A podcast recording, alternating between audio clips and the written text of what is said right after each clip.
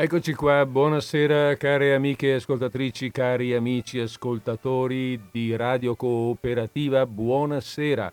Oggi è martedì 31 agosto, ultimo giorno di agosto del, mil, del 2021, questa è Radio Cooperativa, questo è Disordine Sparso, io sono Federico Pinaffo, siamo pronti ad andare in onda.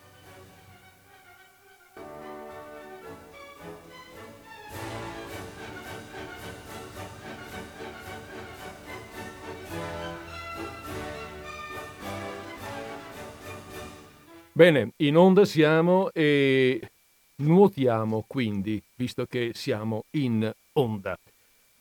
Eh, oggi abbiamo detto è martedì 31, eh, sono le 15.53 in questo momento a sigle ascoltate in Radio Cooperativa, all'orologio di Radio Cooperativa e non soltanto a quello di Radio Cooperativa ma anche il mio, per cui insomma è proprio ora che eh, ci diamo da fare con la nostra trasmissione.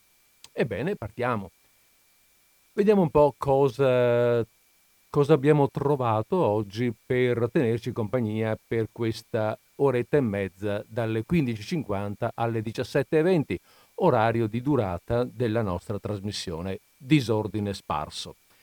Martedì scorso abbiamo letto, vi ricordate forse, tre racconti di Guy de Maupassant eh, perché vi avevo detto, c'era un motivo per cui avevo letto proprio racconti di quell'autore, perché eh, mi, trovo, mi trovo ancora tra le mani una raccolta di racconti di, di, di Maupassant che dovrò restituire a breve e quindi ne ho voluto approfittare.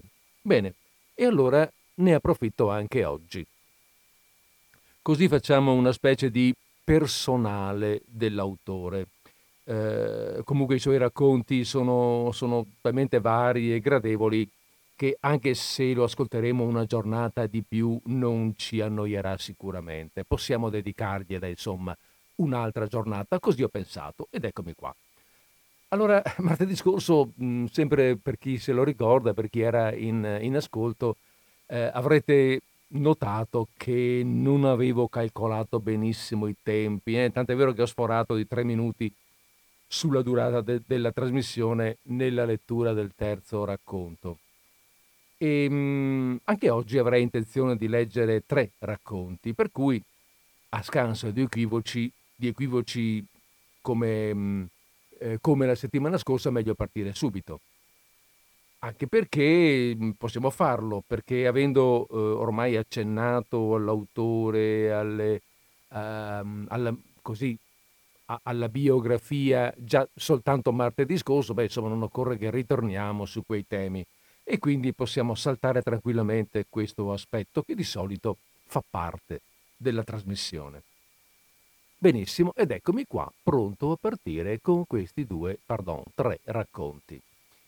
Due ho detto prima sbagliando perché forse avevo, mm, eh, cioè il, come dire, il, l'equivoco, il refuso mi è venuto dal fatto che volevo dire che i primi due racconti eh, sono storie tra loro con qualche analogia, storie familiari, di coppia, di gente normale, comunque piccoli borghesi de, della, della, Francia della seconda metà dell'Ottocento.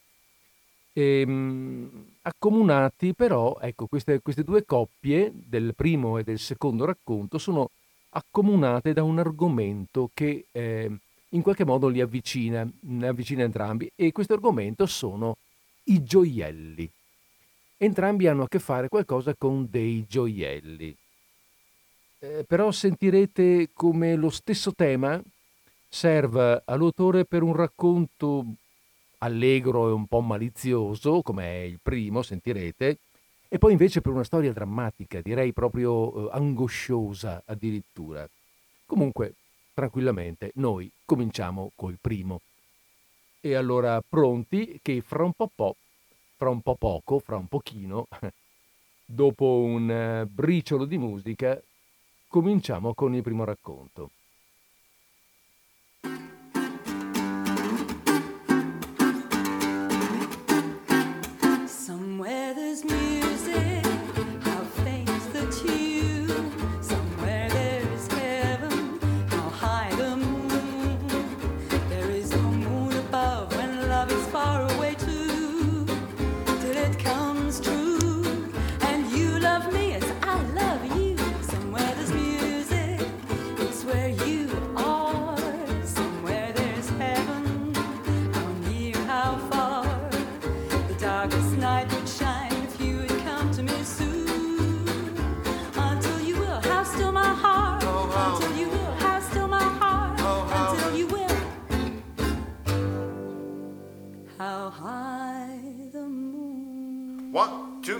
Two, three, four.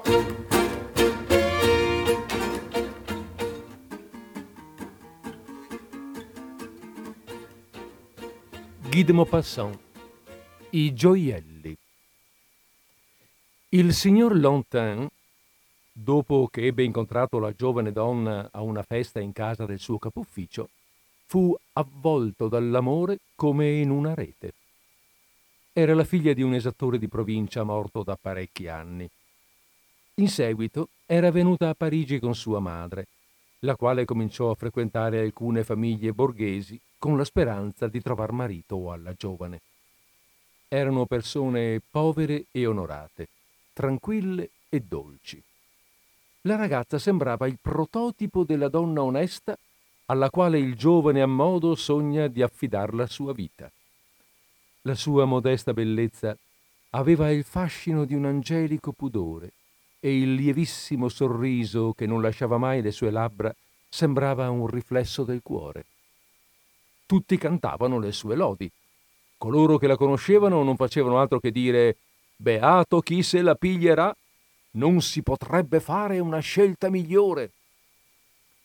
Lantin, il quale era allora archivista capo al Ministero dell'Interno con lo stipendio annuale di 3.500 franchi, la chiese in moglie e la sposò. Con lei fu straordinariamente felice. Ella governò la casa con un'economia tanto accorta che sembrava vivere nel lusso. Non esistevano premure, delicatezze, moine che ella non prodigasse a suo marito. E tanta era la forza della sua seduzione che a sei anni dal loro incontro egli l'amava ancor più dei primi giorni. Le rimproverava soltanto due abitudini, quella del teatro e quella dei gioielli falsi. Le sue amiche, conosceva alcune mogli di modesti funzionari, le procuravano continuamente dei palchi per le commedie in voga, perfino per le prime rappresentazioni e di buona o di malavoglia si portava dietro il marito, che dopo una giornata di lavoro si stancava tremendamente a simili passatempi. La supplicò di andarci con qualche signora di sua conoscenza che dopo la riaccompagnasse a casa. Ella aspettò molto tempo prima di cedere, perché riteneva che far così fosse sconveniente. Infine si decise, per fargli piacere, ed egli le fu assai grato. Ben presto il gusto del teatro fece, na- fece nascere in lei il bisogno di adornarsi. I suoi abiti rimasero sempre semplici, di buon gusto, sì, ma modesti, e la sua grazia dolce e irresistibile, umile e sorridente, pareva acquistar nuovo sapore dalla semplicità dei suoi abiti. Però prese l'abitudine di mettersi alle orecchie due grosse pietre del Reno che parevano diamanti e di portare collane di perle false, braccialetti di semiloro, pettini adorni di vari vetruzzi che volevano imitare le pietre di valore. Suo marito, un po' seccato per quell'amore dei lustrini, ripeteva spesso Cara, quando non si ha la possibilità di comprarsi gioielli veri, ci si adorna soltanto della propria bellezza e della propria grazia, che sono sempre i gioielli più rari. Ella sorrideva con dolcezza rispondendo Che vuoi farci? Mi piace, è il mio vizio. Lo so che hai ragione, ma non mi posso mica riformare. Mi sarebbe tanto piaciuto avere dei gioielli. E si faceva scorrere fra le dita le collane di perle, faceva scintillare le faccette dei cristalli tagliati, dicendo Ma guarda, guarda com'è fatto bene, si potrebbe giurare che è vero. Il marito, sorridendo, le rispondeva Hai dei gusti da zingara. Qualche volta la sera, quando stavano seduti tutti e due accanto al fuoco, la donna portava sul tavolino dove prendevano il tè la scatola di marocchino nella quale teneva chiusa la paccottiglia, come la chiamava Lantin, e si metteva a contemplare i gioielli finti con tanta appassionata attenzione che si sarebbe detto che ne tresse un godimento segreto e profondo. Per forza voleva mettere una collana attorno al collo del marito e poi rideva di cuore esclamando come sei buffo e gli si gettava fra le braccia, baciandolo con passione. Una notte d'inverno rientrò dall'opera tutta piena di brividi. L'indomani aveva la tosse. Otto giorni dopo morì d'una flussione al petto.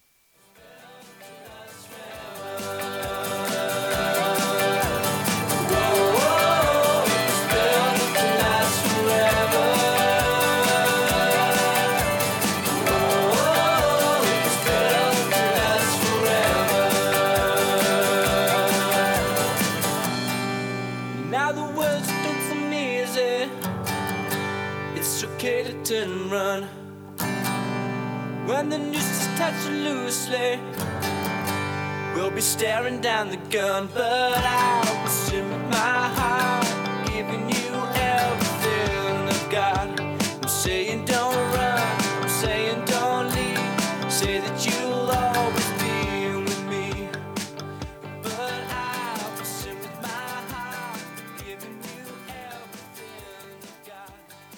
Per poco Lantin non la seguì nella tomba. La sua disperazione fu così tremenda che in un mese gli vennero i capelli bianchi. Piangeva dalla mattina alla sera, con l'anima straziata da un dolore insopportabile, perseguitato dal ricordo, dal sorriso, dalla voce, da tutte le attrattive della morta. Il tempo non placò il suo dolore.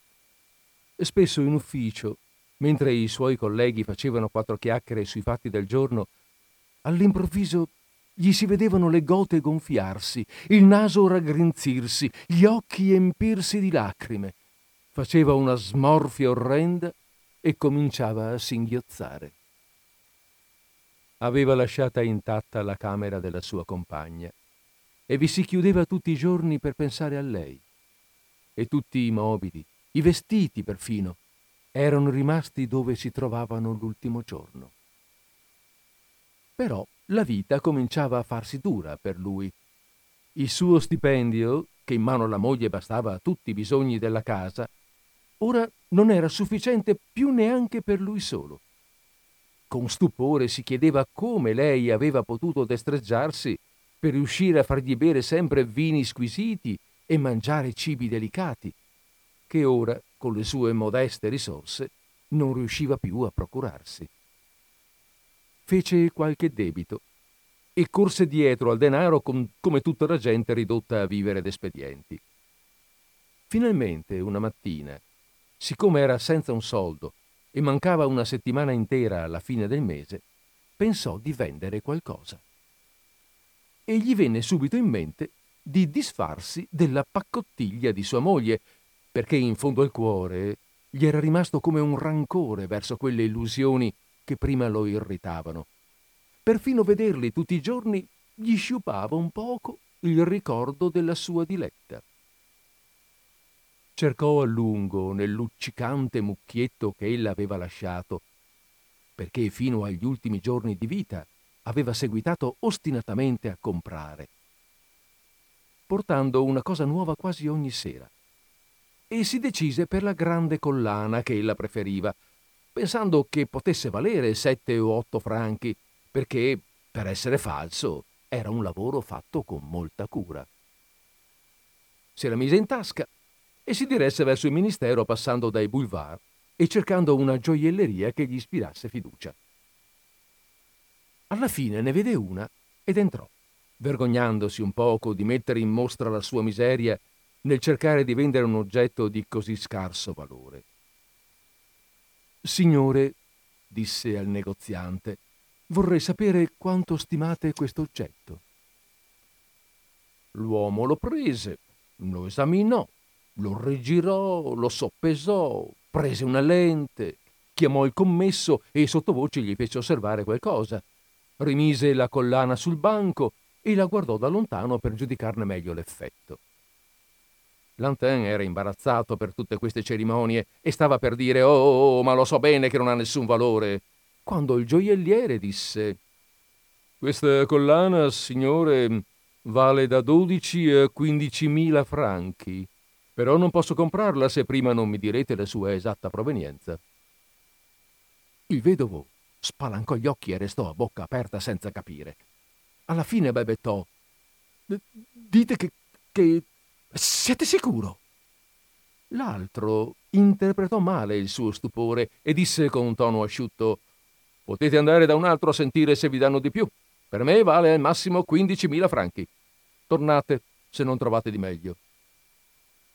Lantin, completamente instupidito, si riprese la collana e uscì, obbedendo a un confuso bisogno di restare solo e di pensare. Ma appena fu per la strada gli venne voglia di ridere e pensò che imbecille, oh, oh, che imbecille. Se però l'avessi preso in parola. Ecco un gioielliere che non è neanche capace di distinguere la roba vera da quella falsa. Entrò in un'altra bottega, al principio di Via della Pace. L'orefice, appena ebbe visto il gioiello, esclamò Perbacco, la conosco bene questa collana, proviene da qui. Assai sconvolto, Lantin chiese Quanto vale? Beh, l'ho venduta per 25.000 franchi, signore.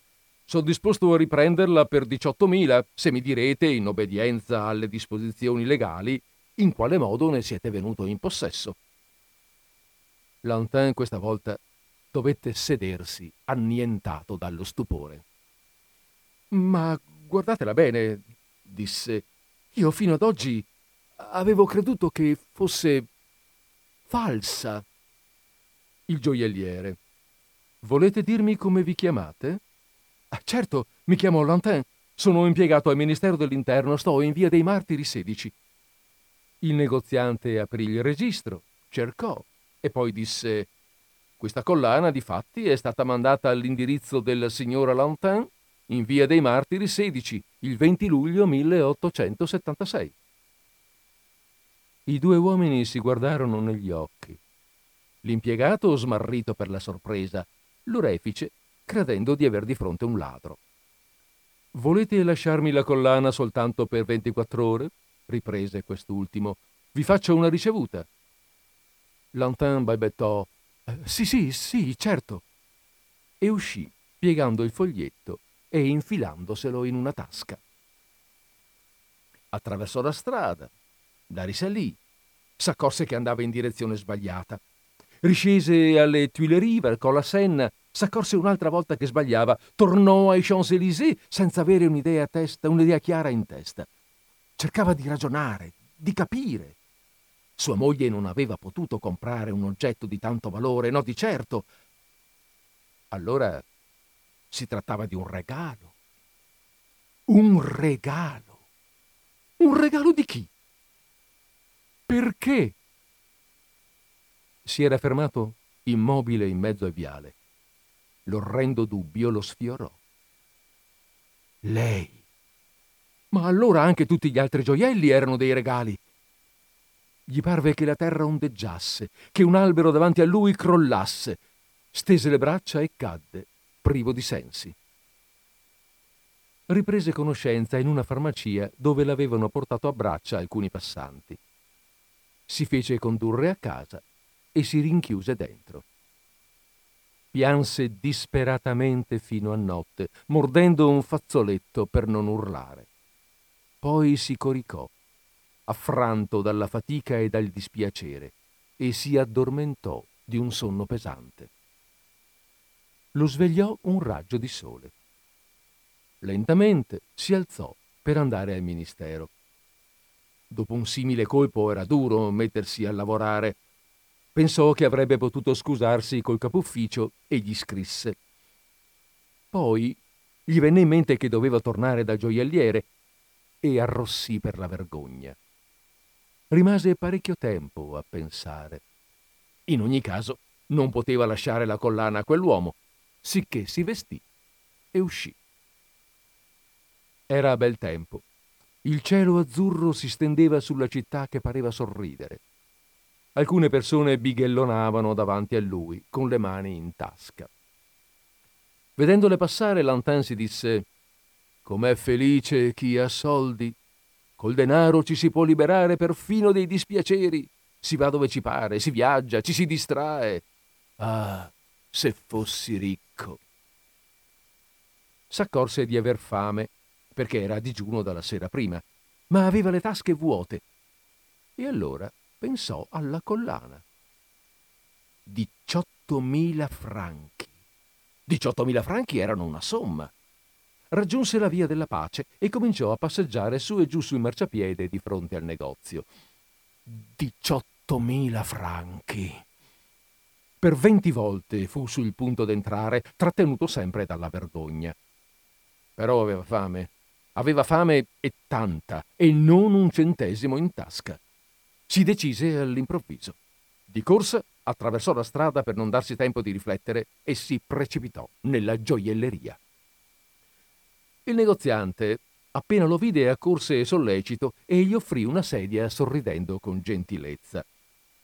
Anche i commessi vennero e guardavano in tralice Lantin con gli occhi e le labbra scoppiettanti d'allegria.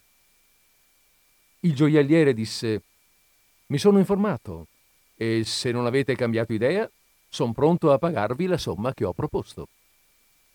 Certo, balbettò l'impiegato. L'orefice tirò fuori da un cassetto 18 grandi biglietti, li contò, li porse a Lantin, il quale firmò una ricevuta e con mano fremente si mise il denaro in tasca. Poi, mentre stava per uscire, si voltò verso il negoziante, il quale continuava a sorridere, e disse, chinando lo sguardo, ne avrei. ne avrei degli altri di gioielli che mi vengono dalla stessa eredità. Sareste disposto a prenderli?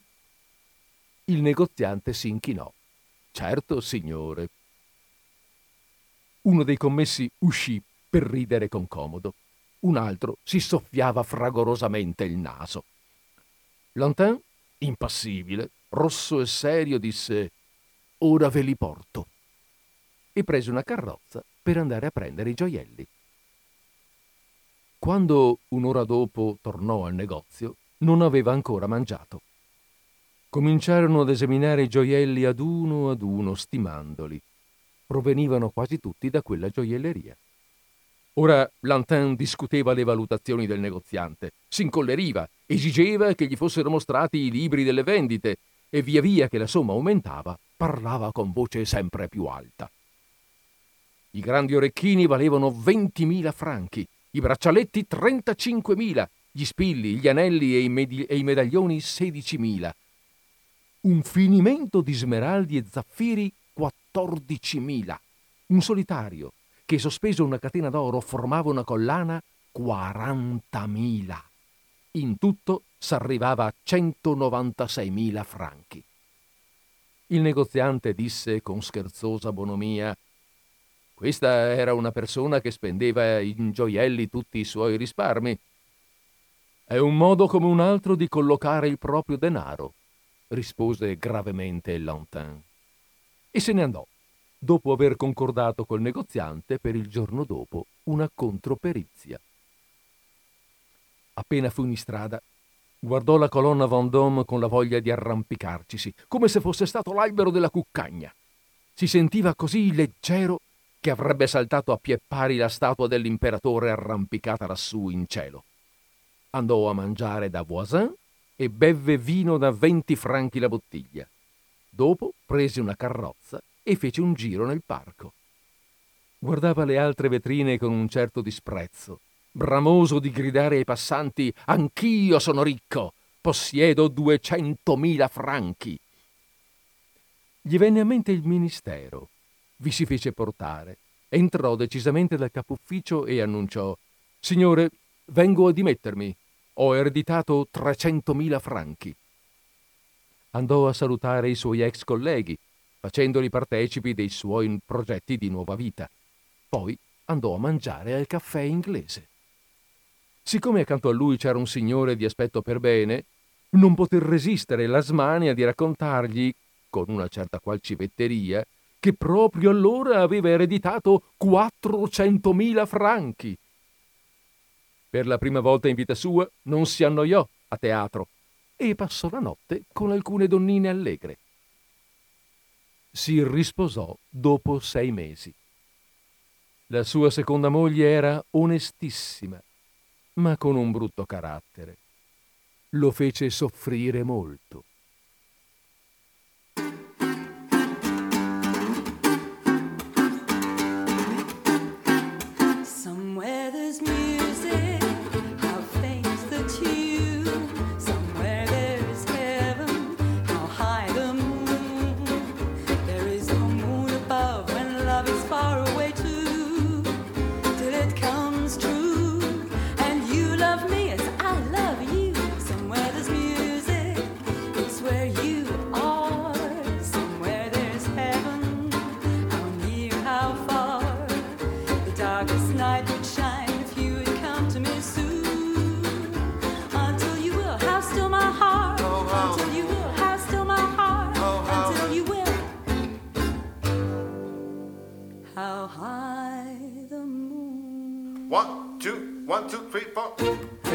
E ripartiamo con la canzone. No, ripartiamo invece con nostra, con le nostre voci.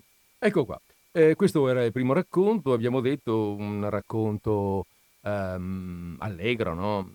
malizioso un pochino, con questa storia del, della signora Lantin così, um, così per bene che ottiene tutti questi regali. E, a, proposito, ho fatto un attimo di conti, eh, così no, tanto per darvi un'idea del motivo per cui Lantin è così allegro e felice. Eh, allora lui perdeva, aveva uno stipendio di, adesso non me lo ricordo già più, ma l'ho guardato prima, insomma aveva uno stipendio mh, mm, che, eh, come dire, ehm, messo in confronto con, la, con questa eredità, valeva, cioè l'eredità valeva 56 anni di stipendio. Quindi capite bene, ecco il motivo per cui l'Anten è così felice, siccome magari queste cose ci possono essere sfuggite, insomma, fate i vostri conti, ecco un anno di pensione o un anno di stipendio moltiplicato per 56 fa comodo a tutti, no? E giustamente anche all'Anten faceva molto comodo. Va bene? Um, sì, va bene e andiamo avanti. Allora, andiamo avanti con il secondo racconto. Questo secondo racconto, eh, ve avevo preannunciato, ha anch'esso come tema eh, una, coppia, una, una coppia piccolo borghese affiatata e il rapporto che avranno anche loro con dei gioielli. Il punto di vista però è tutto un altro. Eh, succede qualcosa di molto diverso a questa coppia. Attenzione, state un po' a sentire. Prima la musica.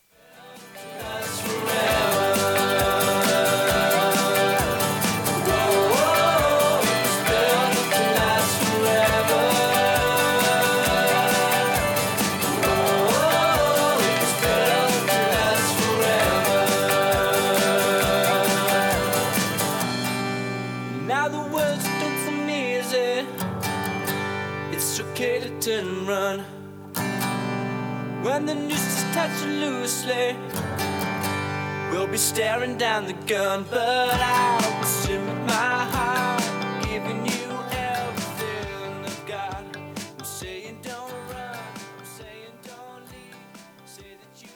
La collana. Era una di quelle ragazze belle e seducenti che nascono come per un errore del destino in una famiglia di impiegati. Era senza dote, senza speranze.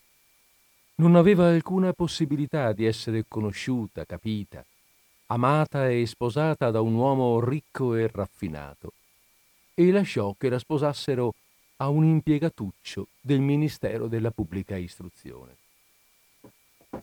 Non potendo far lussi, si vestì con semplicità, ma fu infelice, come se fosse degradata, perché le donne, non appartengono a una casta o a una razza. Bellezza, grazia e fascino sostituiscono per loro nascita e famiglia. La congenita finezza, l'eleganza istintiva, l'agilità della mente, ecco l'unica gerarchia che rende le popolane uguali alle più grandi dame. Soffriva di continuo sentendosi destinata a tutte le delicatezze, a tutti i lussi. Soffriva per la povertà del suo appartamento, per la miseria delle pareti, per le seggiole consumate, la bruttezza delle stoffe. Tutte queste cose, delle quali un'altra donna delle sue condizioni non si sarebbe nemmeno accorta, la torturavano, la irritavano. Nel vedere la piccola bretone che le faceva il servizio, si destavano in lei desolati rimpianti, vaghi sogni.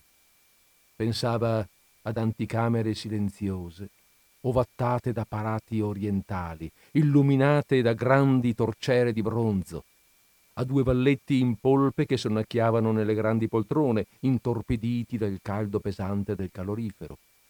Pensava a grandi sale rivestite di sete antiche, a mobili pregiati e adorni di ninnoli preziosi, a salotti civettuoli, profumati, fatti apposta per le conversazioni del pomeriggio con gli amici più intimi, gli uomini più noti e ricercati, coloro che le donne invidiano, desiderano, vorrebbero per sé. Quando sedeva a desinare davanti alla tavola tonda coperta dalla tovaglia di tre giorni avanti, di fronte al marito che scoperchiava la zuppiera esclamando estasiato Ah, che bella minestra! Non c'è nulla di meglio! Ella pensava a pranzi raffinati, a lucenti argenterie, ad arazzi che popolano i muri di antichi personaggi e strani uccelli in mezzo a foreste incantate. Pensava alle vivande squisite servite in meravigliosi piatti, alle galanterie sussurrate ed ascoltate con uno sfingeo sorriso, mangiando la carne rosata di una trota o un'ala di pollastrella. Non aveva bei vestiti, non aveva gioielli, ed erano le sole cose che le piacessero, quelle per cui si sentiva nata. Avrebbe tanto desiderato piacere, essere invidiata, essere seducente, corteggiata. Aveva un'amica ricca, una compagna di convento, e non andava più a trovarla perché dopo ogni visita provava troppo dispiacere.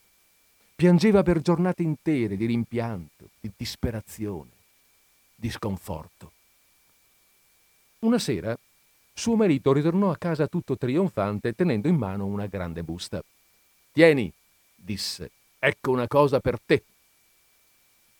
Lei strappò nervosamente la busta e ne trasse un cartoncino su cui era scritto il ministro della pubblica istruzione e la signora Ramponneau hanno l'onore di invitare i signori Loisel alla serata che si svolgerà lunedì 18 gennaio nel palazzo del ministero. Invece d'essere contenta, come si figurava il marito, ella buttò l'invito sulla tavola mormorando Che vuoi che me ne faccia? Ma tesoro, pensavo che ti avrebbe fatto piacere non andiamo mai in nessun posto e questa è una bella, una magnifica occasione. Ho dovuto faticar molto per ottenere questo invito, lo vorrebbero tutti, tutti si danno da fare e ce ne sono pochissimi per gli impiegati. Ci sarà tutta la società governativa.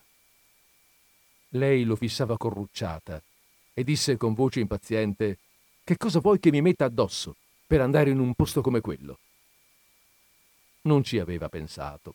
Balbettò il vestito che ti metti per andare a teatro mi pare molto bello. Tacque, stupito e confuso nel vedere che sua moglie piangeva. Due lacrimone colavano lentamente dagli angoli degli occhi agli angoli della bocca. Che hai? Che hai? le chiese Loisel. Con uno sforzo, Matilde s'era dominata e rispose con voce normale, asciugandosi le guance umide: Nulla soltanto che non ho vestiti e alla festa non ci posso venire. Dai quell'invito a qualche tuo collega che abbia la moglie messa un po' meglio di me. Loisel era dispiaciuto. Disse: Ma via, Matilde, quanto verrebbe a costare un vestito decente che ti potrebbe servire anche in altre occasioni? Qualcosa di semplice. Lei rifletté per qualche istante, facendo i conti e pensando alla somma che avrebbe potuto chiedere senza avere un rifiuto immediato e provocare lo stupore spaventato dell'economo impiegatuccio. Alla fine rispose esitando Non saprei con esattezza, ma penso che potrei farcela con 400 franchi. Loisel impallidì leggermente, perché aveva da parte proprio quella somma per comprarsi un fucile con cui andare a caccia d'estate nella pianura di Nanterre, assieme a degli amici che tutte le domeniche andavano in quei paraggi a tirare alle allodole. Eppure rispose: Va bene, ti do 400 franchi, ma guarda di farti fare un bel vestito. Si avvicinava il giorno della festa e la signora Loisel sembrava triste, inquieta, preoccupata. Eppure il vestito era pronto. Una sera suo marito le chiese: Che hai, Mathilde? Sono tre giorni che mi sembri un po' strana. Lei rispose: Mi dispiace di non avere nemmeno un gioiello, una pietra, una qualunque cosa da mettermi addosso. Chissà come sembrerò misera. Quasi quasi preferirei non andare alla festa. Puoi metterti dei fiori freschi, propose lui. Di questa stagione sono elegantissimi. Con dieci franchi ti puoi comprare due o tre rose magnifiche. Matilde non pareva convinta. No, no, no, no, non c'è niente di più umiliante che apparire poveri in mezzo alle donne ricche. Il marito esclamò: Quanto sei sciocca! Vai dalla tua amica, la signora Forestier, e fatti prestare un gioiello da lei. Siete abbastanza amiche perché tu lo possa fare. Ella mandò un gridolino di gioia. È vero, non ci avevo pensato. Il giorno dopo andò dalla sua amica e le raccontò in quale imbarazzo si trovava. La signora Forestier andò verso l'armadio a specchio, ne trasse un cofanetto, lo aprì e disse alla signora Loisel: Ecco, cara, scegli. Vide braccialetti, una collana di perle, una croce veneziana d'oro e pietre di mirabile fattura. Si provava i gioielli davanti allo specchio, esitava, non sapeva decidersi a toglierseli, a rimetterli dentro. Chiedeva: C'è dell'altro? Ma sì, cerca. Non so cosa preferisci. A un tratto Matilde scoprì in una scatola di raso nero una collana di diamanti. Magnifica. Sentì una voglia smodata tumultuarle nel cuore. Nel prenderla le tremavano le mani. Se l'agganciò sopra il vestito accollato e stette a rimirarsi, in estasi. Esitante e piena di paura chiese: Potresti prestarmela questa? Questa soltanto. Ma sì, certo. Matilde saltò al collo dell'amica, la baciò con trasporto e scappò col tesoro. Venne la sera della festa. La signora Loisel trionfò. Era la più bella di tutte, elegante, graziosa, sorridente, fuor di sé dalla gioia. Tutti gli uomini la guardavano, chiedevano chi fosse, cercavano di essere presentati. Tutti i segretari di gabinetto vollero balzare il valzer con lei, il ministro la notò. Ballava inebriata, con slancio, stordita dal piacere, senza pensare a nulla, nel trionfo della sua bellezza, nella gloria del successo, in una sorta di aureola di felicità formata dagli omaggi, dall'ammirazione, dai desideri suscitati, dalla sua vittoria così completa e così cara al suo cuore di donna. Andò via alle quattro di mattina. Suo marito da mezzanotte stava dormendo in un salottino insieme ad altri tre signori, le cui mogli si divertivano moltissimo. Lui le buttò sulle spalle il soprabito che aveva portato, un modesto soprabito che per la sua povertà contrastava con l'eleganza del vestito da ballo. Matilde se ne accorse e volle scappar via per non essere vista dalle altre donne che si stringevano addosso le loro ricche pellicce. Loisel la trattenne. Aspetta un momento, piglierai un malanno, vado a chiamare una carrozza. Ma lei non gli diede retta e scese rapidamente la scala. Per la strada non c'erano carrozze e si misero a cercarne una, chiamando i cocchieri che vedevano passare di lontano. Andarono verso la Senna senza più speranze, tremando di feb- freddo. Finalmente, sul lungo Senna, trovarono una di quelle carrozzelle nottambule che a Parigi escono fuori soltanto la notte, come se si vergognassero di mostrare alla luce la loro miseria. Furono portati fino all'uscio di casa, in via de Martyr. Salirono tristemente le scale. Era finito, pensava lei, e lui pensava che alle dieci sarebbe dovuto essere al ministero. Matilde si levò il soprabito che le copriva le spalle, davanti allo specchio, per potersi vedere ancora una volta in tutto il suo splendore. Gettò un grido improvviso. Non aveva più la collana. Suo marito, già mezzo spogliato, le chiese: Che c'è? Matilde si voltò verso di lui sgomenta. Ho perso la collana. La collana della signora Forestier. Lui si rizzò, esterrefatto. Cosa? Come? Non è possibile. Cercarono tra le pieghe del vestito, del mantello, nelle tasche, dappertutto. Non c'era. Il marito chiese: Ma sei sicura che l'avevi ancora quando siamo venuti via? Ah sì, me la sono toccata nell'atrio del ministero. Ma se l'avessi persa per strada, si sarebbe sentita cadere. Deve essere nella carrozza. Può darsi. Hai visto che numero aveva? No. E tu? Nemmeno io. Si guardarono atterriti. Finalmente Loisel si rivestì. Vado a rifare la strada che abbiamo percorso a piedi, disse, per vedere se la ritrovo. E uscì. Lei rimase col vestito addosso, senza aver la forza di andare a letto, afflosciata su una sedia, col cervello vuoto. Loisel tornò alle sette senza aver trovato nulla. Andò alla prefettura di polizia, ai giornali per promettere una ricompensa, alla società delle carrozze, ovunque un barlume di speranza lo sospingesse. Matilde aspettò per tutta la giornata nello stesso stato di prostrazione, davanti a quel tremendo disastro. Loisel tornò a casa la sera, col viso incavato, pallido. Non aveva trovato nulla.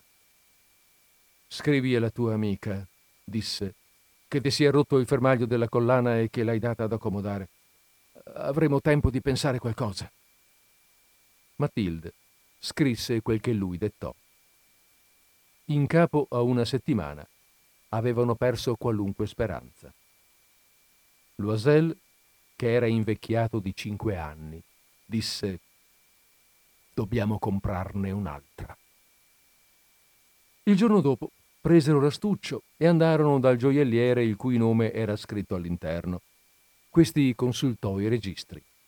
No, signora, questa collana non l'abbiamo venduta noi, soltanto l'astuccio è nostro. Allora andarono da un gioielliere all'altro, cercando una collana uguale a quella perduta, cercando di ricordarsi, tutti e due febbricitanti di dolore ed angoscia. In una bottega del Palazzo Reale trovarono un rosario di diamanti che pareva preciso a quello che cercavano. Valeva 40.000 franchi. Potevano darlo per 36.000. Pregarono il gioielliere di non venderla per tre giorni e misero come condizione che, che l'avrebbe ripresa indietro per 34.000 franchi se quella perduta fosse stata ritrovata entro il mese di gennaio. Loisel possedeva 18.000 franchi che gli aveva lasciato suo padre. Il resto lo avrebbe preso in prestito. Andò a chiedere mille franchi da questo, cinquecento da quello, cinque Luigi qui, tre Luigi là, firmò cambiali, prese impegni disastrosi, ebbe a che fare con usurai e con ogni specie di strozzini, compromise tutto il resto della sua vita, rischiò la sua firma senza neanche sapere se avrebbe potuto farle onore, e angosciato dal pensiero del futuro, della miseria nera che gli sarebbe caduta addosso, dalla prospettiva delle privazioni fisiche e delle torture morali, andò a comprare la collana nuova, posando sul banco del gioielliere i 36.000 franchi. Quando la signora Loisel riportò la collana alla signora, costei le disse in tono seccato Me l'avresti dovuta riportare prima, potevo averne bisogno. Non aprì l'astuccio come Matilde temeva, se si fosse accorta dello scambio. Che cosa avrebbe pensato? Che avrebbe detto? Poteva anche considerarla una ladra. And I found my way back again. But this time it's different, babe. Can't find my way back again. You know it's been a while, but it still hurts like yesterday. The day that you left me, I guess I just lost my way. I don't know what to do. I'm lost on the other side of the blues. I don't know what to do. I'm lost on the other side of the blues. La signora Loisel conobbe l'orribile vita dei bisognosi. Vi si adattò subito, eroicamente. Era necessario pagare quel tremendo debito. Lo avrebbe pagato.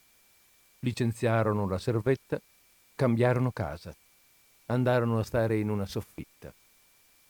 Matilde conobbe le più dure faccende, le più odiose fatiche della cucina. Rigovernò, rovinandosi le unghie rosa sui piatti unti, sui tegami.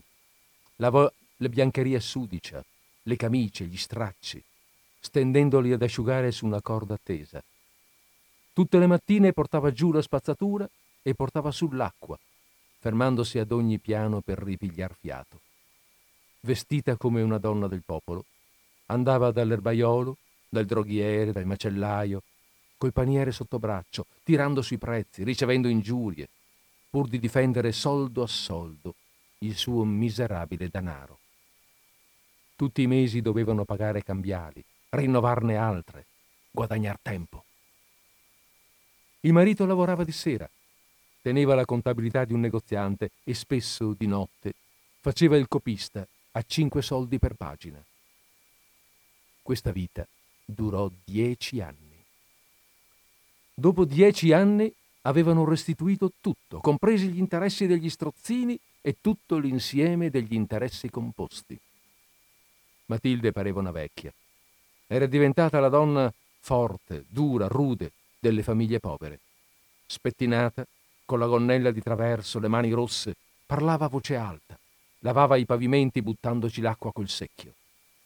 Eppure, qualche volta, quando suo marito era in ufficio, si sedeva accanto alla finestra e pensava a quella serata, a quel ballo, in cui era stata tanto bella e tanto festeggiata.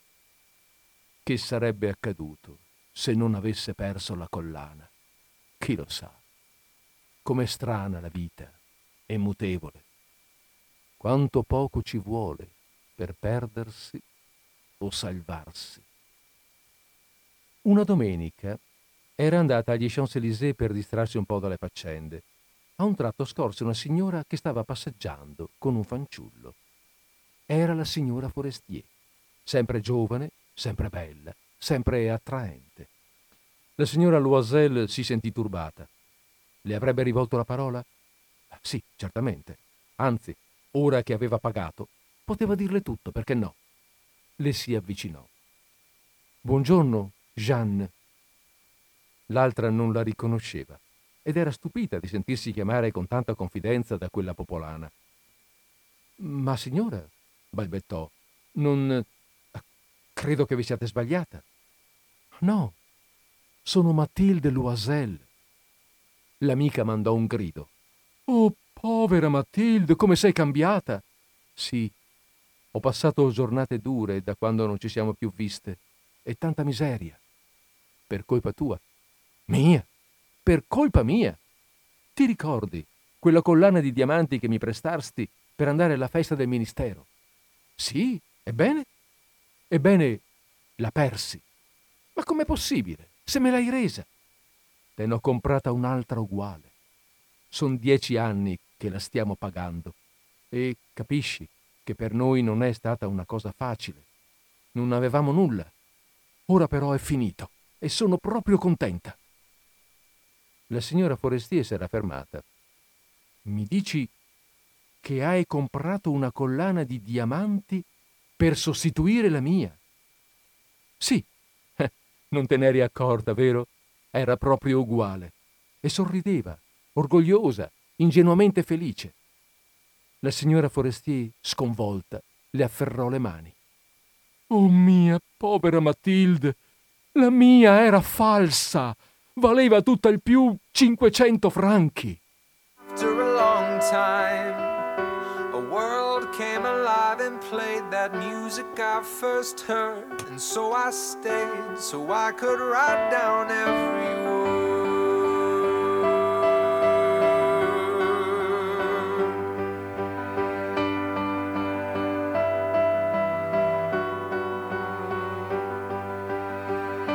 And there was a garden, Never was such beauty seen in all the earth, and not again.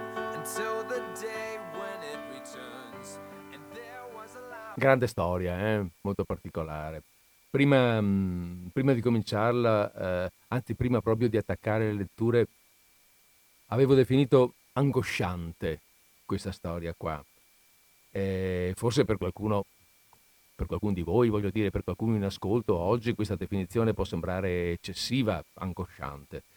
Però mh, calata nella realtà personale dei protagonisti, possiamo pensare che mh, effettivamente questo sia il termine che, che meglio può descrivere i loro sentimenti, no? Che ne dite? Anche tenendo conto della scoperta finale. Abbiamo buttato via la nostra vita per una collana falsa.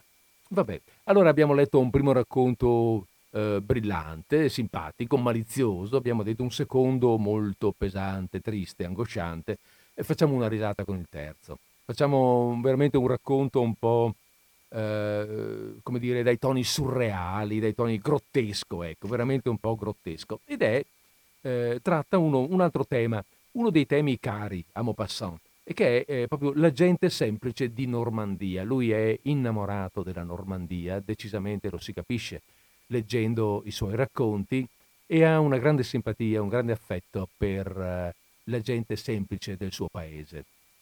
E, mh, contadini, eh, pescatori, anche rappresentati, l'abbiamo sentito la volta scorsa, in maniera dura, mh, eh, senza tanti sconti, però, eh, però mh, si sente dentro insomma, che, c'è, che c'è un affetto.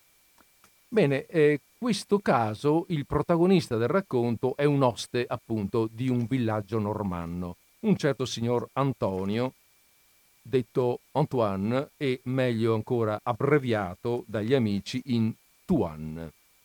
Adesso ci arrivo, poi come al solito eccolo qui, mi prendo un minuto di musica e poi via che andiamo con la narrazione.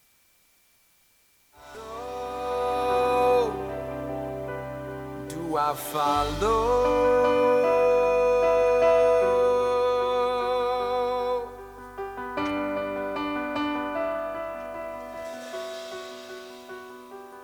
Where it goes.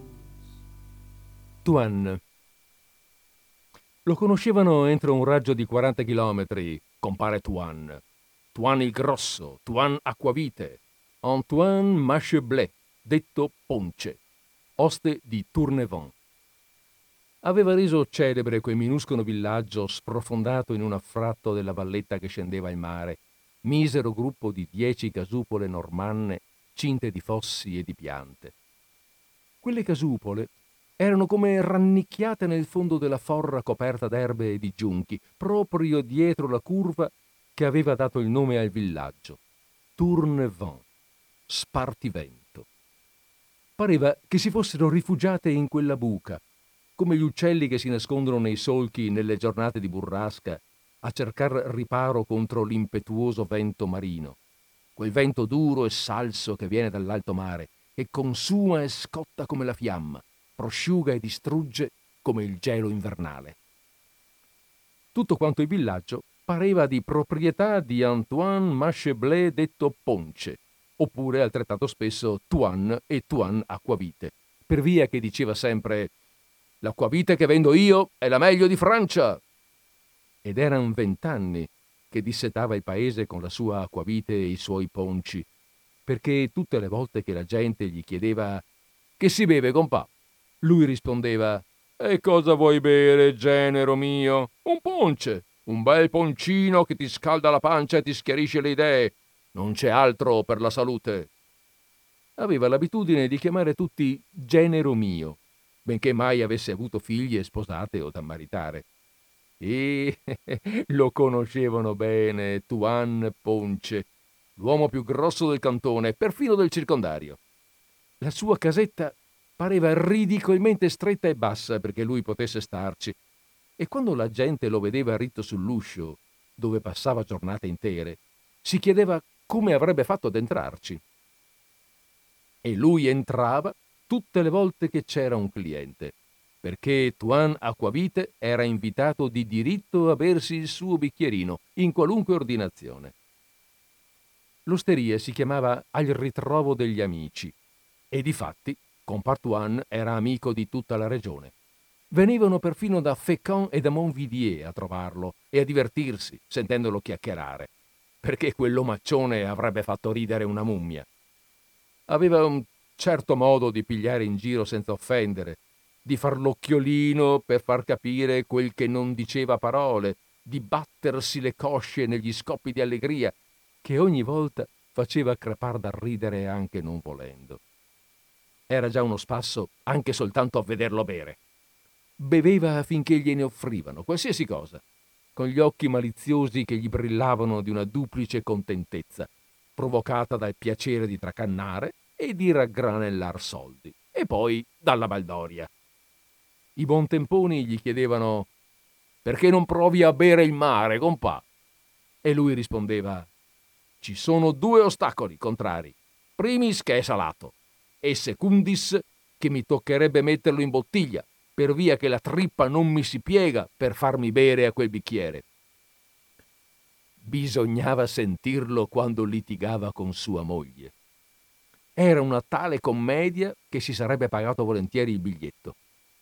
Da trent'anni erano sposati e non passava giorno che non si accapigliassero soltanto che Tuan ci si divertiva e invece la moglie si arrabbiava. Lei era una normanna lunga lunga che camminava a passi da trampoliere e aveva una testa di barbagianni arrabbiato. Passava le giornate ad allevare polli nel cortiletto dietro l'osteria ed era rinomata per come sapeva ingrassarli. Quando la gente altolocata di Fécamp dava un pranzo di riguardo e ci teneva che riuscisse bene, era necessario che offrissero un pensionante della moglie di Tuan. Ma costei era nata di malumore ed era sempre scontenta. Di tutto. Era arrabbiata contro il mondo intero e ce l'aveva in particolare contro il marito, per la sua allegria, la sua rinomanza, la sua salute, la sua grassezza. Lo trattava da fannullone perché guadagnava senza far niente. Diceva che aveva una gola d'acquaio perché mangiava e beveva come dieci persone normali non c'era giorno che lei non dicesse infuriata Ma non starebbe meglio nel porcile un trogolone come questo? Tutto questo grasso fa venire il vomito. E poi urlava Ma aspetta, aspetta un po' e vedremo cosa capiterà, vedremo. Scoppierà come una vescica questo trippone. Tuan scoppiava in un'allegra risata e rispondeva battendosi la pancia Oè, compare gallina, tavola mia, perché non provi a ingrassare i tuoi polli quanto me? Prova se ci riesci. E rimboccandosi una manica sul braccio enorme, guarda che ciccia, comare, questa è un'ala. I clienti picchiavano pugni sulla tavola, storcendosi dalle risa. Battevano i piedi per terra, sputavano in un delirio di allegria. La vecchia furibonda continuava Aspetta, aspetta un po', vedrai cosa ti capiterà. Scoppierai come un budello troppo pieno. E se ne andava, fuori di sé, tra le risate di tutti. Tuan, difatti, faceva sbalordire a vederlo, da tanto che era diventato grasso e grosso, rosso e sbuffante. Era una di quelle enormi creature con le quali la morte pare che si voglia divertire con furbizie, strizzatine d'occhio e perfidie pagliaccesche, rendendolo comico in modo irresistibile il suo lento lavorio di distruzione. Invece di rivelarsi come con gli altri, quella strega, nei capelli bianchi, nella magrezza, nelle rughe, in quella decadenza progressiva che fa esclamare con un brivido Accipicchia quant'è cambiato. Si divertiva, questo qui, a farlo diventare sempre più mostruoso e buffo, a spennellarlo di rosso e di turchino, a gonfiarlo, facendolo apparire dotato di una salute sovrumana e le deformazioni che infligge a tutti in lui diventavano oggetto di riso, balorde, divertenti, invece che sinistre e pietose. Aspetta, aspetta un po' e vedremo cosa capiterà, ripeteva la moglie.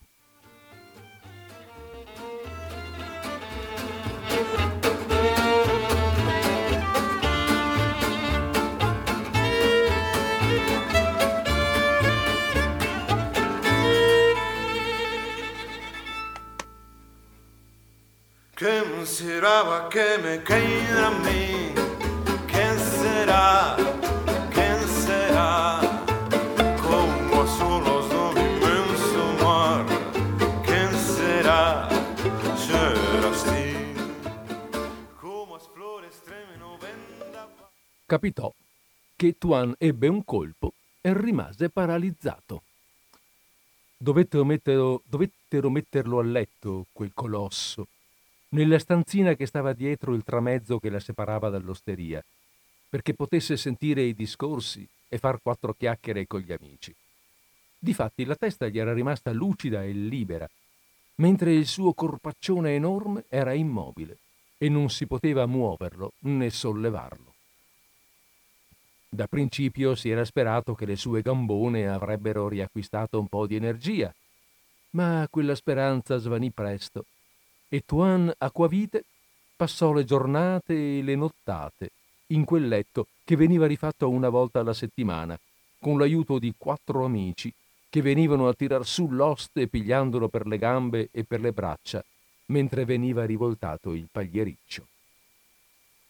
Era rimasto allegro, ma il suo buon umore era differente, più timido, più umile, con certi timori da bambinetto davanti alla moglie, la quale non faceva che urlare tutto il giorno Eccolo qui, la gola d'acquaio! Eccolo qui, il fannullone, il buonannulla, il trogolone! Bella roba, bella roba!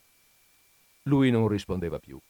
Si limitava a far l'occhiolino dietro le spalle della vecchia e a rivoltarsi, unico movimento che gli fosse consentito. Questo esercizio lo chiamava fronte a nord oppure fronte a sud. La sua più gran distrazione consisteva nell'ascoltare i discorsi che venivano fatti nell'osteria e a parlare attraverso la parete quando riconosceva la voce di qualche amico. Gridava Ehi, genero mio, Celestin, sei te?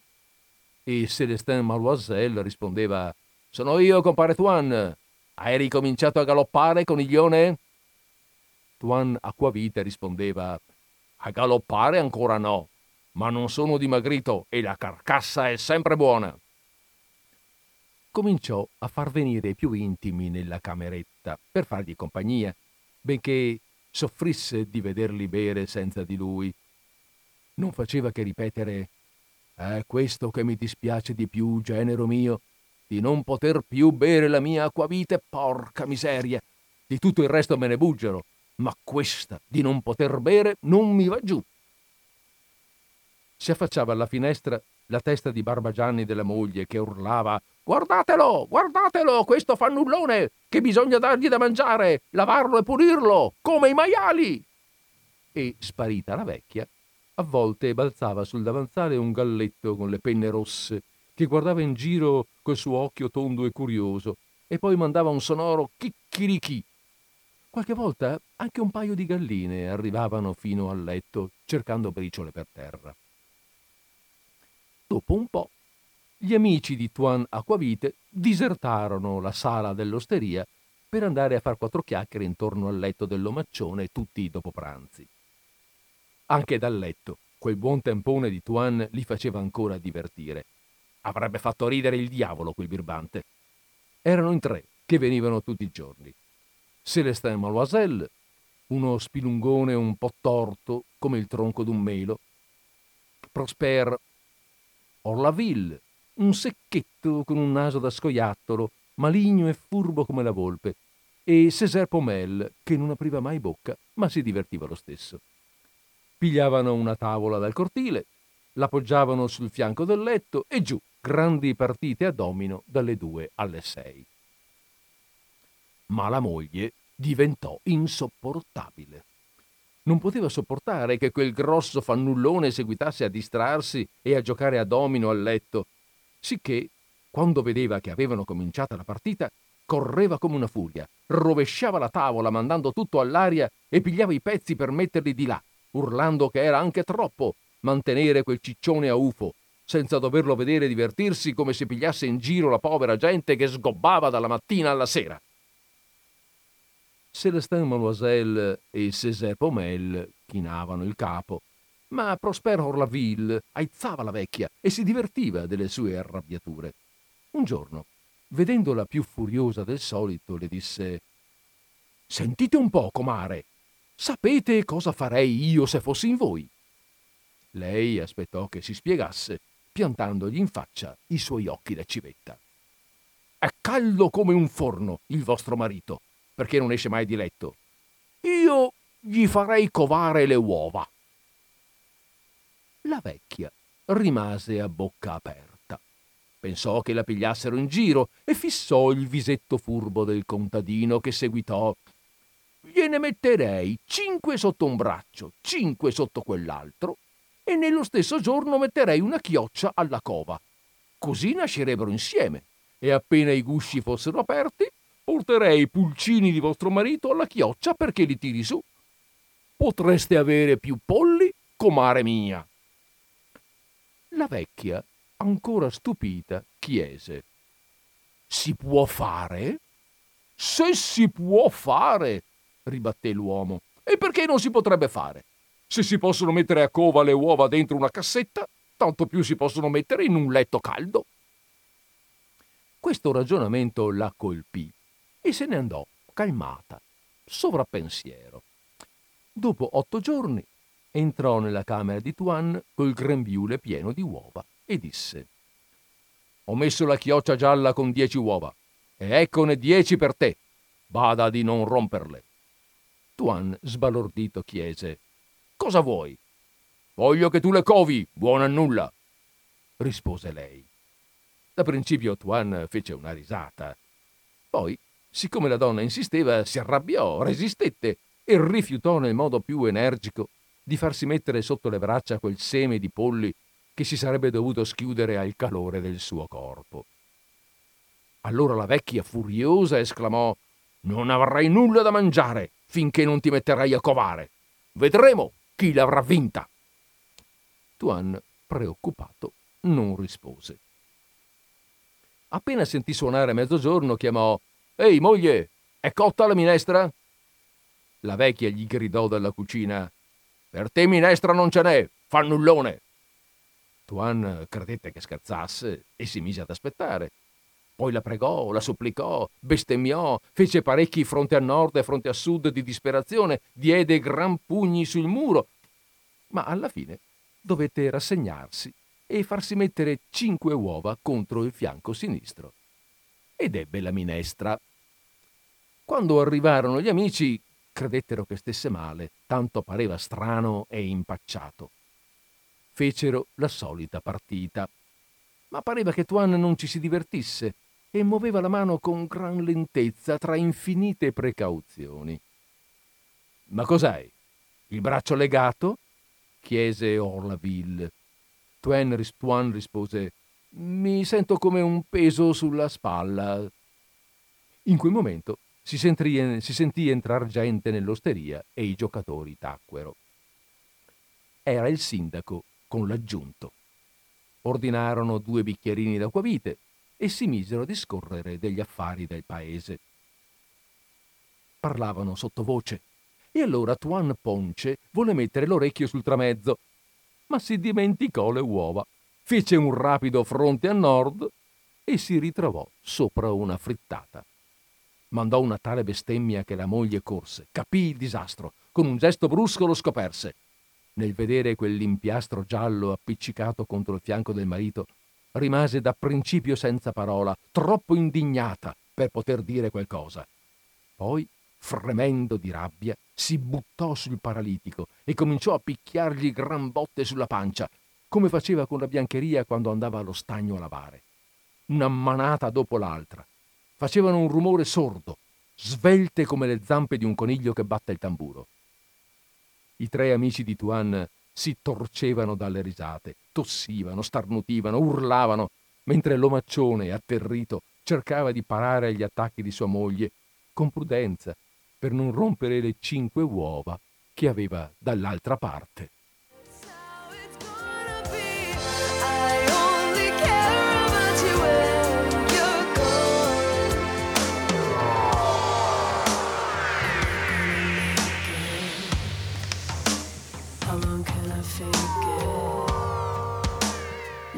selection, ending my affliction.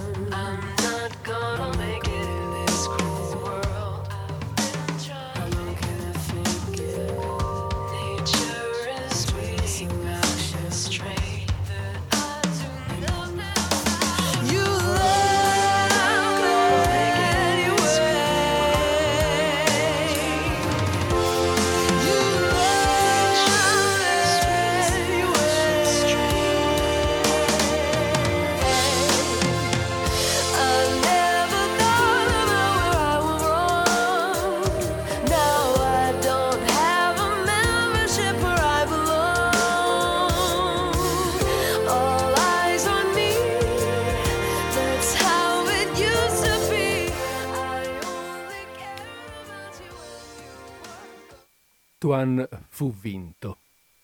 Dovette covare, rinunciare alle partite a domino e a qualsiasi movimento, perché la vecchia, feroce, lo faceva star senza mangiare ogni volta che rompeva un uovo. Se ne stava sdraiato a guardare il soffitto, immobile, con le braccia aperte come ali, a scaldare addosso a sé i germi dei polli rinchiusi nei gusci bianchi. Parlava sempre sottovoce, come se temesse il rumore al pari del movimento, e si preoccupava della chioccia gialla che nel pollaio faceva il suo stesso lavoro. Chiedeva alla moglie Ha mangiato la gallina stanotte? La vecchia andava dalla chioccia al marito, dal marito alla chioccia, tutta agitata, ossessa addirittura dal pensiero dei pulcini che maturavano nel letto e nel pollaio. I paesani che conoscevano la storia passavano seri e curiosi a chiedere notizie di Tuan. Entravano in punta di piedi come si fa dai malati e chiedevano interessati Allora, come va? Tuan rispondeva "Eh, Va abbastanza bene, ma mi sento tutto indolenzito da tanto che ho caldo. Mi pare che mi camminino le formicole sulla pelle. Una mattina la moglie entrò tutta agitata e disse La gialla ce n'ha sette, tre erano cattive. Tuan ebbe un tuffo il cuore. E lui quanti ne avrebbe avuti? Chiese Ci manca tanto? con la stessa angoscia della donna che sta per partorire. La vecchia rispose, inferocita e tormentata dalla paura di far fiasco, Così pare. Aspettarono. Gli amici, avvertiti che era venuto il tempo, arrivarono, anche loro impensieriti. Se ne parlava in tutte le case e si chiedevano informazioni d'uscio in uscio. Verso le tre, Tuan s'appisolò. Ora passava metà delle giornate a dormire. Lo svegliò uno strano solletico sotto il braccio destro. Si frugò con la mano sinistra e prese una bestiolina coperta di ovata gialla che gli si muoveva tra le dita. Ebbe una tale impressione che si mise a urlare e lasciò andare il pulcino che gli saltò sul petto. L'osteria era piena di gente, corsero tutti nella cameretta e la riempirono, facendo cerchio intorno al letto come intorno a un saltimbanco. La vecchia, subito arrivata, prese con precauzione il pulcino che si era rannicchiato sotto la barba di Tuan. Nessuno fiatava. Era una calda giornata d'aprile. Dalla finestra aperta si sentiva la gallina chiocciare per, cal- per chiamare i pulcini appena nati. Tuan, grondante di sudore per l'agitazione, il timore, la commozione, mormorò Ce ne deve essere un altro sotto il braccio sinistro. La moglie infilò nel letto la sua manona secca e tirò fuori, con la stessa cura di una levatrice, un altro pulcino. I vicini lo vollero vedere, se lo passarono, osservandolo con attenzione, come se fosse stato un fenomeno. Per altri venti minuti non ne vennero. Poi ne uscirono dal guscio quattro tutti insieme. Ci fu gran brusio tra i presenti.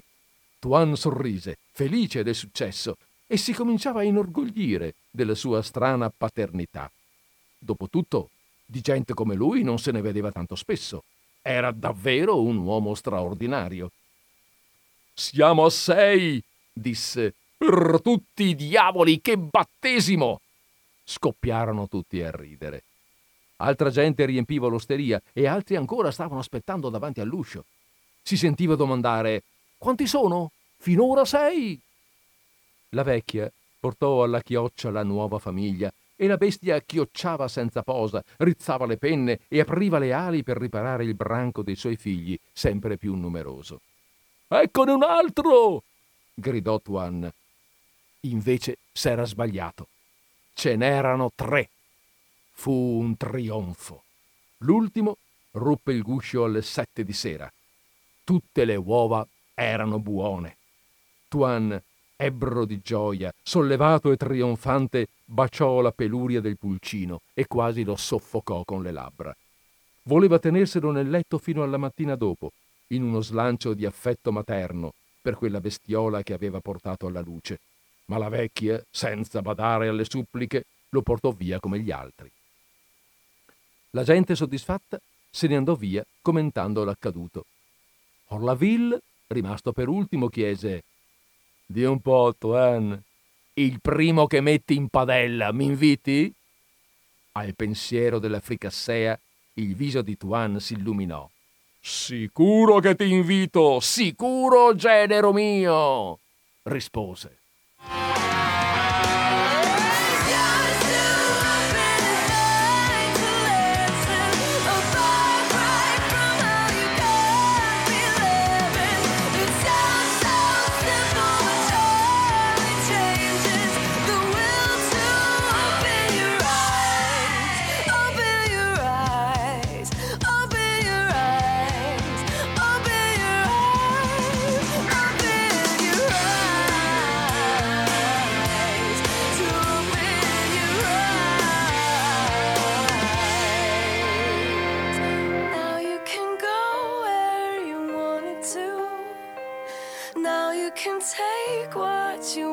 Wanted to. Out on this life before it passes you. And it's going to so open your eyes. And.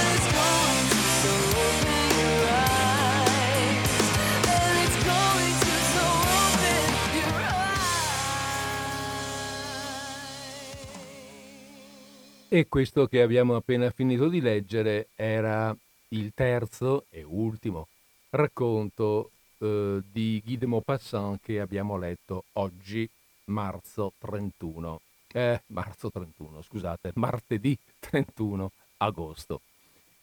Ehm, bene, eh, questo avete sentito, no? L'avevamo detto già all'inizio, un, racconto dai toni un po' grotteschi, non proprio da, da questi molto strano, mo- con personaggi tutti molto molto caricati, quasi tutti delle macchiette, sia l'interprete principale, il protagonista, Tuan, eh, sia la moglie, sia i personaggi di contorno, ma anche la situazione stessa, ecco, questo, questo omone enorme che viene messo a covare pulcini è veramente, eh, sì, è grottesco. E qui ehm, Maupassant si diverte e fa divertire i suoi, i suoi lettori. Allora, eh, dicevamo, abbiamo finito, abbiamo finito i tre racconti, la linea telefonica è aperta allo 049 880 90 20 nel caso in cui qualcuno di voi, per concludere la giornata, visto che sono le 17.13 e abbiamo ancora 7 minuti davanti a noi, volesse condividere un'opinione, un'idea, un, un qualcosa, insomma.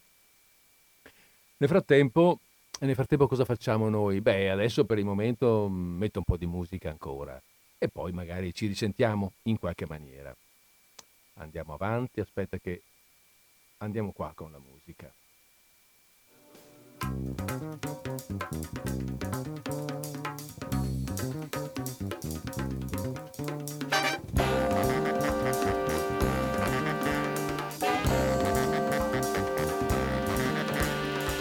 You were the most exotic stranger, oozing subtle danger. There was a fire in your eyes, bluer than the skies. Though your heart was like a stone, and your fortune so unknown. You are unshakable of face, your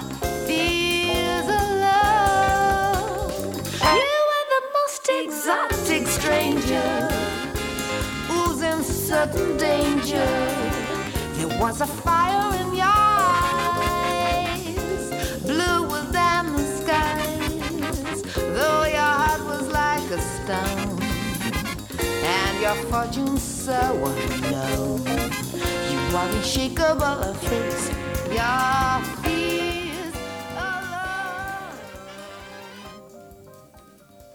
Così, parlando di questo autore, mi piace aggiungere, a me piace, mh, ehm, evidentemente mi piace, ma passando dico evidentemente perché avete notato è uno di quegli autori che avrei scelto per eh, ogni anno leggere, dedicargli una giornata. Quest'anno, quest'annata di Disordine Sparso è un, un po' particolare per questo motivo che mi trovo sto libro che, eh, che poi devo- non avrò più in mano e quindi ne approfitto per leggere racconti che altrimenti non, non troveremo più. Eh, comunque, al di là di questo, eh, è un autore che evidentemente mh, trovo molto, molto efficace, molto, molto bello. Ed è bello Maupassant perché è vario, è diverso, eh, nonostante il suo stile sia riconoscibile e alcuni, ehm, alcuni temi eh, siano riconoscibili e, e- e ricorrenti, questo che abbiamo toccato in quest'ultimo momento della, eh, della gente di Normandia è piuttosto comune, eh, in effetti, eppure eh, sem- trovi- ci trovi sempre qualcosa di, di- di- di diverso, una varietà, uno, eh, qualcosa che anche che colpisce, che stupisce. In effetti pensando che eh, in soli, quanti erano? Mi pare 13 anni di lavoro, perché ha cominciato a lavorare piuttosto tardi, a lavorare, ha cominciato a scrivere piuttosto tardi ed è morto giovane a 43 anni, ehm, ha scritto, in, in questo periodo ha scritto ben 300, oltre 300 racconti a parte e boh, non mi ricordo più i romanzi quanti sono, uno. I romanzi non molti per la verità, eh, però insomma è uno che ha scritto molto, ha scritto anche molto rapidamente. E io sono, come dire, mm, eh, mi stupisce, ammiro queste persone che ogni volta trovano, eh, ogni volta, ma, ma spesso con, con frequenza, con rapidità, trovano idee nuove, sono in grado di comporre in maniera, poi in maniera così, ehm, così accattivante, così precisa eh, i loro racconti, ma soprattutto anche di avere la fantasia per trovare delle, delle storie. eh, tutte queste storie che, che mette- che uno, che uno mette assieme alla lunga dovrebbero essere ripetitive, insomma, più o meno, va bene, dai, le storie sono quelle, invece no. Ogni volta c'è qualcosa di nuovo, ogni volta c'è una, una ricerca anche psicologica, ogni volta c'è un episodio di vita riconoscibile, cioè che tutto sommato ci colpisce e, ci- e che possiamo vedere, c'è, c'è narrato in maniera da, da sembrare realistico. Alcuni sono proprio veramente molto, molto realistici, altri come questo mh, sono realistici per modo di dire, però, eh, però sono narrati in maniera realistica e tu te li vedi questi personaggi, queste figure. Ed è un autore di grande efficacia da questo punto di vista. Bene. Eh, sì, altri racconti mm, sì, non, non- non leggeremo, allora la settimana prossima cambiamo tema, va bene? Cambiamo autore, cambiamo, faremo qualcos'altro. E faremo qualcos'altro perché sì, non possiamo trovare, trovare una scusa per andare avanti sempre con lo stesso fino alla fine dell'anno. Questo no, abbiamo concluso per quest'anno con eh, questo autore per quanto ci piaccia, per quanto ci abbia tenuto una bella compagnia. Spero che vi abbia tenuto anche una bella compagnia, non lo so, non ho avuto opinioni a questo proposito.